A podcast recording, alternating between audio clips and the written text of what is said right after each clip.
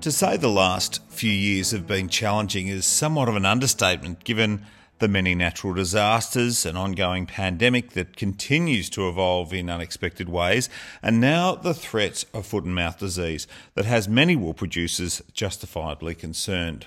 So imagine being the president of a national organisation for the wool industry. Well, WoolProducers Australia is the peak industry body, and Ed Storey is the president. We're about to hear from him. Welcome to The Yarn. It's a podcast for the Australian wool industry. I'm Marius Cumming. So we'll get to sustainability, markets, the state of the industry in a minute, but right now the threat of foot and mouth disease is very much at the front of many producers' minds, and wool producers has a central role to play. So I asked Ed Storey just where he thought the issue was right now. Well, look, there's no doubt uh, the, the recent outbreak in Indonesia and particularly Bali with which Australia has a lot of foot traffic, is is concerning. Uh, the Indonesians are doing their best to get it under control as quickly as they can, but they've got a, a large herd. We understand somewhere between 16 and 18 million cattle, plus several million, 10, 20 million further susceptible species in pigs, sheep, and goats. So they've got a way to go uh, before they get it under control. So while it's spreading under control, it it creates a risk uh, given particularly with Bali, the number of foot traffic, um, you know, and travellers that people heading back from Australia to uh, to to Bali where it's exposed. But we have good systems in place at uh, airports, good profiling of passengers to mitigate risk. Uh, it's not perfect, and we've recently, you know, written to the minister saying needs to sharpen it up a bit to ensure that um, some of these anecdotal incidents we're hearing about where uh, people haven't been checked uh, we, we, need to ensure that doesn't happen. We're pleased to hear that all mail and um, uh, uh, you know much more port activity in, in, in, terms of imports are being checked. Uh, so there's a number of risk measures in place, but it, it is concerning. Although we have good systems in place to keep it out, and we have uh, we're quite well prepared as a livestock sector in Australia. Should we be unfortunate enough to get an outbreak here. So are you confident that there's adequate measures in place to, to keep it out? Uh, look, the first thing to understand is there's no such thing as uh, you know 100% secure in, in keeping it out. Uh, there's foot and mouth in several countries around the world, quite a few actually, um, and we have no travel restrictions on those. But people need to be careful. Um, we we are confident that it, it will be kept out, uh, but there's no, as I said, there's no certainties in life. Um, the the and, and that is certainly the priority. We absolutely want to keep it out. We've done a lot of preparedness work and a lot of preparation in, in sort of a what if uh, situation. We hope that never happens uh, because the, the, key priority of industry uh, and government is to absolutely keep it out. Um, we're pretty confident that they will, uh, but you can never be 100%. Yes, and uh, look, speaking to growers, they seem to want to know that uh, there is adequate protection and uh, also want to know what they can do personally to uh, protect themselves. So, what have you been telling wool growers in that sense? Look, uh, growers uh, have have a have a key role here because it's their business at the end of the day if, they're on a farm. So there's a few things, and, and luckily most wool growers and sheep producers are pretty au fait with uh, managing biosecurity risks, such as foot rot, uh, lice, things like that. So the concept of good biosecurity practices uh, not, is not something that's new to them. They probably do that every day on their business, quite often without thinking about it. Um, for, for many of them, there'll be no change at all. For some little things, if you're having a few mates down from the city and they've all just got back from uh, Bali that weekend, uh, you know, maybe delay it a week or two. Uh, I think when people do training, when in the past have done training in Nepal, um, in a live foot and mouth uh, outbreak situation, in conjunction with the, you know, the OIE and the European Union, um, when they come back, they're required to spend uh, seven days uh, in the city away from their farm.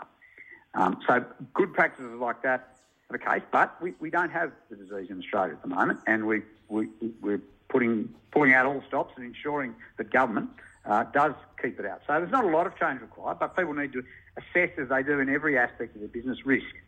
Um, there's you know, we note uh, with interest the zoos have, um, I think, stopped certain types of people that perhaps associate with farm animals or cloven hoof animals coming to their zoos at the moment. I think that's a pretty strong reaction, again, given we don't have uh, the disease in Australia at the moment, and, the policy is to keep it out. Uh, but, you know, people need to understand um, the risk to their business, and if, if uh, they want to travel all over the country, you know, with sheep or um, cattle or anything like that, you know, that's, that's something they need to consider. Um, it's perfectly safe to do so at the moment. There's no problem with it. Um, but just just good good biosecurity practices on their own farm are always a good idea. The, the current situation with FMD just highlights why that's such a good idea. So you're not necessarily asking everyone to set up a foot bath for every visitor on the farm yet. No, we're not at that point yet, no. Yeah. Uh, and, and we hope we never get there. To be honest, that's that's we hope we never get there. But if you've if you've you know if you're having people to, to your farm that have um, been in, in a foot rot susceptible country, ensure they don't bring the shoes that they took overseas, ensure they are, you know, just uh, uh, mitigating that risk um, and that they're travelling safely to your farm.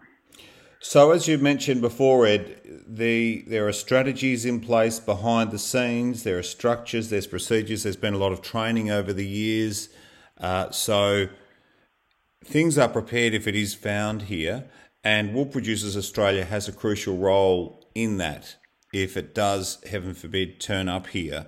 What exactly is that role that WoolProducers has? Sure, good question, Mark. Right, we so, so, to start with, we're the signatories uh, to the a, a thing called the EADRA, which is the Emergency Animal Disease Response Agreement, uh, and we're also the wool industry reps for the AusVet plans, which are technical manuals um, which outline uh, the, the, programs and the steps that it'll take from a technical veterinary level to eradicate an outbreak should it occur in Australia. So as signatories to EADRA, we've been responsible over the years for policy development to sort out, to have compensation arrangements in place to determine what uh, classes of animals um, in, under what circumstances would be would be what they call compensatable. Um, we have to, uh, uh, we're responsible for appointing uh, people to, if it gets going and, and, becomes a national outbreak, there's a national management group formed. There's a whole range of different committees due to the different jurisdictions. We're responsible for point, appointing a vet to the technical, to the national technical body. Uh, and we've got a number of vets that are trained up uh, to, to, do that. Um, uh, so we'll, we'll appoint someone to that. We'll appoint uh, a grower to the national management group and we'll appoint uh, different people at the state uh, levels. And then, it, then should should an incursion happen, um, you, you, know, the chief veterinary officer.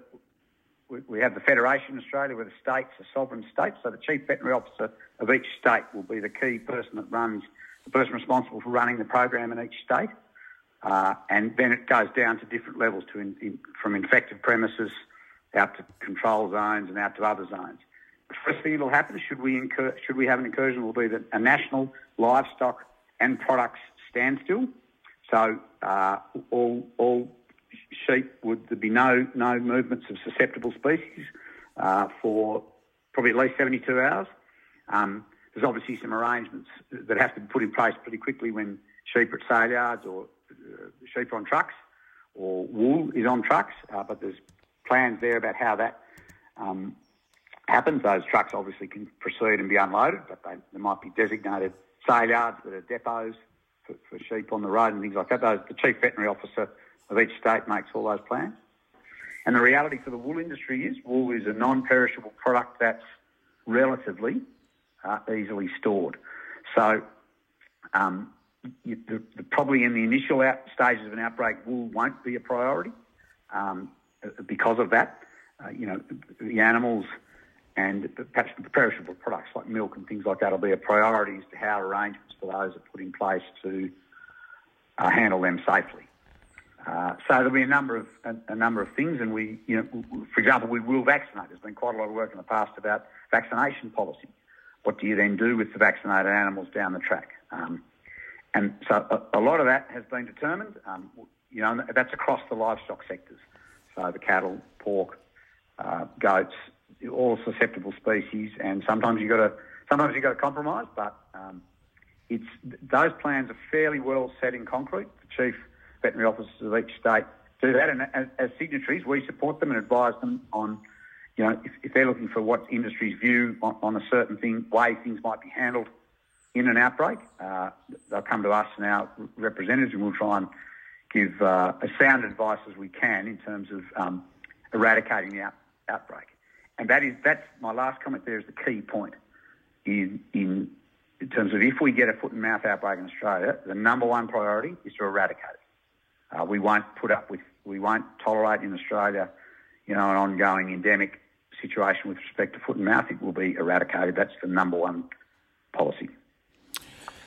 So there are there's plenty of information around, and uh, we've put a, a, a, quick sort of two pager together at, at wool.com slash FMD. But I think before COVID, Ed, I think a lot of rank and file wool growers, sheep producers probably thought, oh look, you know, I'm glad I've, I'm glad all this uh, all these plans are in place, um, but you know, uh, don't really need to be too concerned about it. But uh, I think with the advent of COVID, I think we've all been primed to the consequences of uh, disease and uh, infectious diseases, and uh, really, it's it's quite interesting. I mean, given that Australia relatively has managed COVID well in terms of deaths, and I think uh, many people have acknowledged that Australia's managed it well through collaboration and control.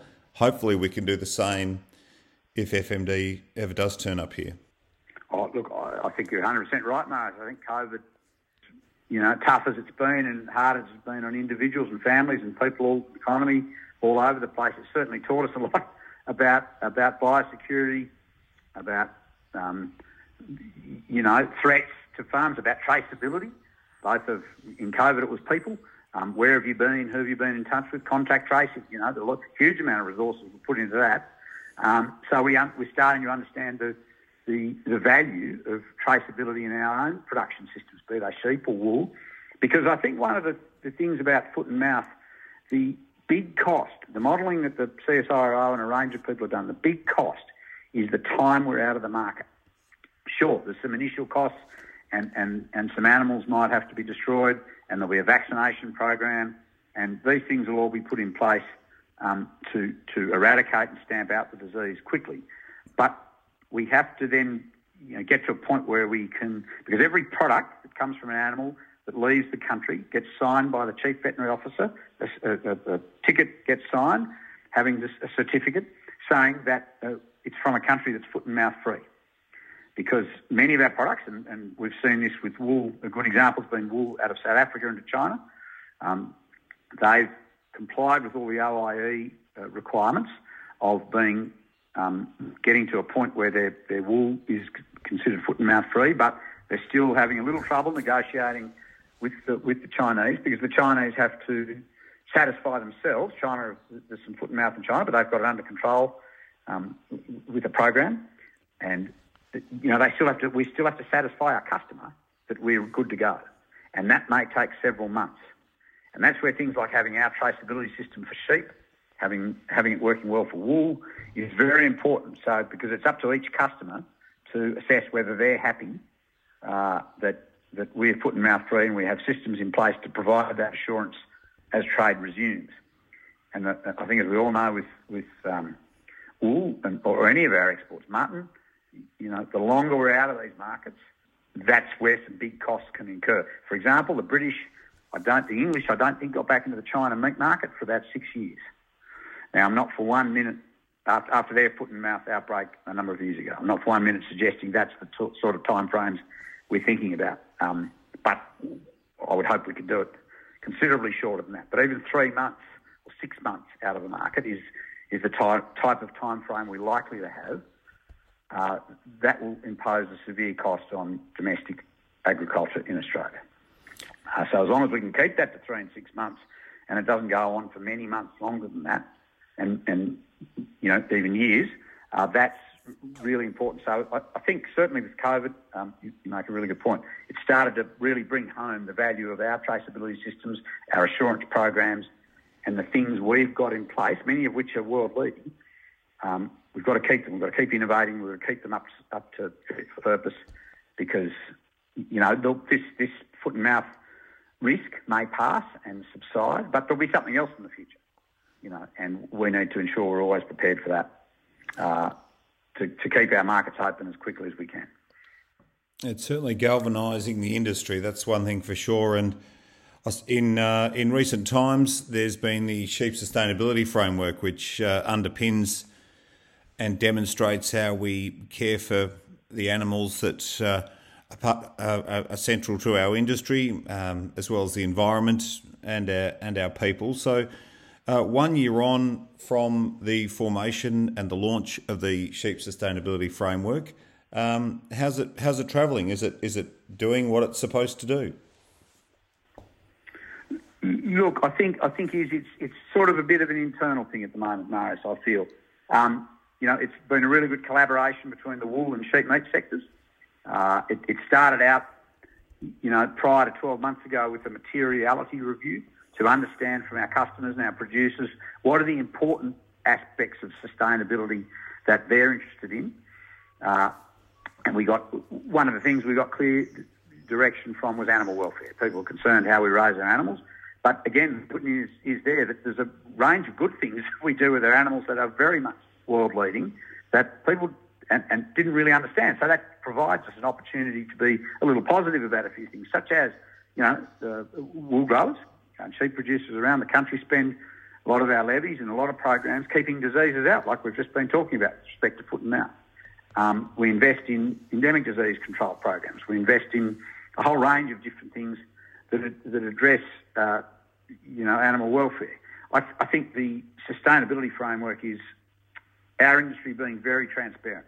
I think it's a great thing. I think around the world at the moment, you're seeing a lot of pretty hyped up claims about sustainability. Uh, you've, you've, got a whole range of people talking about their, that have been big, for example, carbon emitters, and in a couple of years they're going to be net zero. Um, I think some of these claims, it seems to me, and there's no doubt some of them are starting to be questioned, I think, through the big, apparently green super funds that run sustainable investment platforms. I think some of the credibility and integrity of those programs is being questioned. Uh, and I think the, sustain- sustainability framework is about us being honest, transparent, and open, not being afraid of issues that, that some have concerns about, uh, and not being afraid to, to tackle those, but also not being afraid to talk about the things that we, as wool growers around the countryside, know we do very well. You know, we're not like the monocultured farming systems of Europe. Uh, we have a biodegradable, natural, sustainable fibre. Uh, we provide regional employment. Um, it, you know, we've managed to align them in a number of areas and reference how we how we reflect and, and uh, how we're consistent with the UN Sustainable Development Goals. Um, so, so, that gives us an international reference point. I think the real value will emerge when we get two or three years data and we start to see some, some trends or um, both positive and negative. I think then what we do with that will be quite interesting. I think uh, I think some our customers will identify some areas where they'll tell us we need to improve, uh, and that's okay. We're not afraid of that. Uh, and I think us, us, as producers will go, gee, you know, there'll be a couple of areas where I think we could make some, we can do a bit of R and D and come up with a solution to that issue, or we can we can understand how we're impacting this area a bit more, and we can come up with a range that um, that that works. So these things, I think, you know, what do they talk about? The journey. You know, um, I think these things. No one is perfect in the world of sustainability, but we know it's a key issue, um, and it's not just carbon or it's not just methane. There's a whole range of factors to sustainability. So the sheep sustainability framework in Australia gives us the opportunity to, to tell that how we look after our land, how we look after animals, how we look after our people, and how we look after our businesses. Um, because if our businesses aren't strong and profitable, it's pretty hard to invest in our animals, our land, and our people. So I, I think it'll it'll be a couple of years, and then we'll really start to see the value of it. Well, from the from the marketing side of the business, it's certainly all about sustainability, and so it's wonderful to have a framework to to point to to prove the claims that propel our marketing. So that, that's exactly right. But from from your own personal viewpoint, Ed, how are you viewing the state of the wool industry at the moment? Oh, look, I think we've got a wonderful opportunity. I, th- I think you're right. Sustainability is, and, and, and you know, we view it in the broad context. Others view it as a particular thing. Methane is going to be a key issue going forward for the next 10, 20, 30 years. Uh, wool is extremely well placed to fit into that, um, that, that those requirements from around the world. I think we're seeing good demand. We had an enormous external shock with COVID.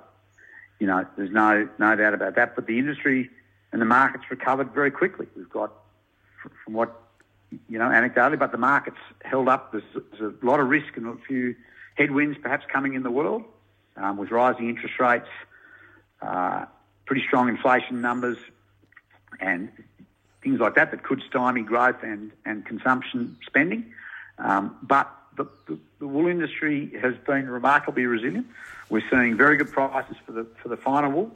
Uh, you know, there's no doubt some of the medium wools and then the crossbreds obviously are suffering enormously. Um, but the, the, the finer wools, there's, there's strong demand. You know, we've had some some increased volumes, and by and large, that wool is selling.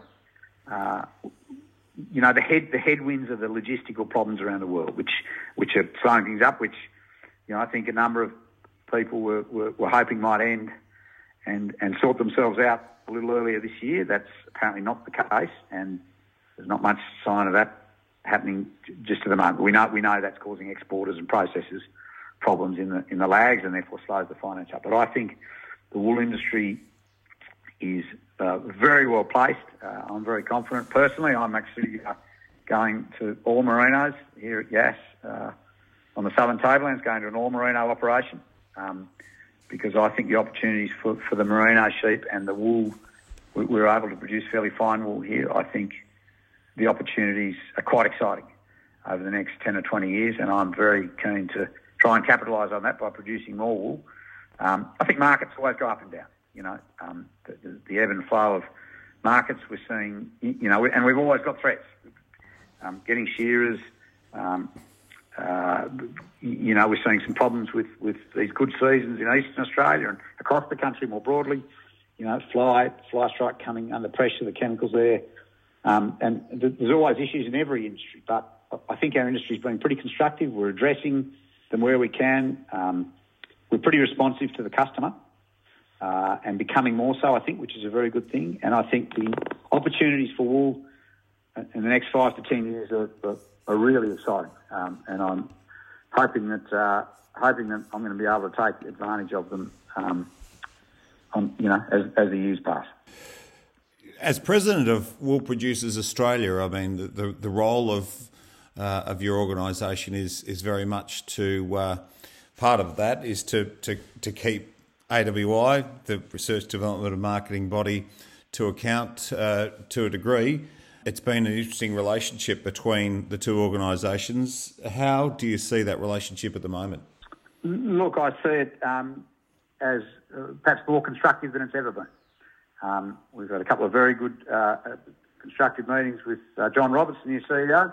Uh, I've, you know, I'm certainly able to engage with Jock Laurie. I think um, and and th- that's no problem at all. So I think a, a, little a little tension, a little casting a critical eye has certainly been our job over a number of years, um, and continues to be our job, and that's uh, good. I think the difference now is that we, um, if we have concerns, we we feel able to raise them with with um, the, the, CEO or the chair of the board, um, and progress them that way, which is uh, often more constructive. I feel um, we yeah, we have the relationship in the past has has um, been a function of a couple of a couple of key issues, um, review of performance and a whole range of different things going back prior to that. Um, certainly, one thing we've tried to do in the last couple of years in recent times, some of the projects we've done with respect to we've looked at traceability and so is to get the the key bodies in the in the wool industry, which the, the, the doing sort of bodies are um, ourselves, AWI, AWTA, and AWEX in a, in a room a bit more. I think we were concerned that the, the, perhaps the, the three service providers, AWI, AWEX, and AWTA, were, for example, in the area of traceability, we're all doing different things, but you know, not sure they were on the same page, and there was a little bit of duplication. So we've had them in a room, and um, we've had a, had a couple of really constructive meetings um, with my team about how we can how we can make better. Perhaps you know, someone can drop something, someone else can take something up to, to ensure that we're addressing things. So that certainly seems uh, to be a very constructive approach at AWI, and we we welcome that uh, very much. So that's great. I think that's been a positive change in recent times. So, Ed, you've been president of WoolProducers Australia through a really difficult time globally. Um, I understand that your reign comes to an end this year. What are you What are you hoping your legacy is for for the industry in that sense uh, as you as you depart? Gee, legacy, they're, they're, they're, they're big words. Uh, look, I, I, a couple of things. I hope um, I hope we've been better prepared for should we have an emergency disease outbreak. We did we did a number of a number of um, projects, say a couple of years ago, and some work that's flowed out of that. I hope we understand. One of the things I suspect AWI and us get asked about a lot is domestic processing. I think we've currently, in conjunction with AWI, got a review happening of the, the feasibility of that um, being done by Deloitte, uh, Deloitte Economics plus a few others. Um, we, you know, we might under, hopefully we're in a position to make understand that because that's sort of all linked with the with the DNA. It left Australia and went to China for very good economic reasons many years ago. But has the you know has the world changed? Has it uh, scenarios different now? That, that, that is technology improved? Um, things like that. We know in an in a long run, foot and mouth outbreak, for example, uh, greasy wool can't be exported, but scoured wool potentially can, uh, as it's not able to then take F- the FMD virus with it. So, you know, how does that all fit in? Um, and is that um, is that going to provide opportunities for for our industry? And also, where does that fit in on the carbon thing? You know, we know people are will reduce our emissions. So, where does that fit into the carbon thing? Just doing a little little of it here assist that at all or not? You know, we want some answers to those questions.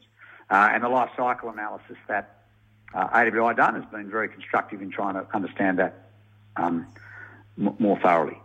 Uh, I, I, hope one of my legacies is that um, our three industry service providers, AWI, AWEX, and AWTA, feel able to work on issues where they need to, work constructively together for the benefit of growers and the industry. You know, we're not structurally, we're not growing um, as an industry. I think, uh, you know, and, and, production ebbs and flows a little, but other sectors of the economy, you know, cropping, sheep meat, those sectors of the, of the ag production sector are growing. So we've got to ensure that we've got our systems and our industries, which are our systems, interestingly, with our with an objective measurement of wool, we, we know more about wool and have done for about 40 years than many sectors know about their products.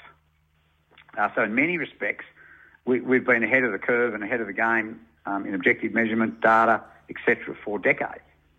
Um, but we need to ensure those three bodies are working together.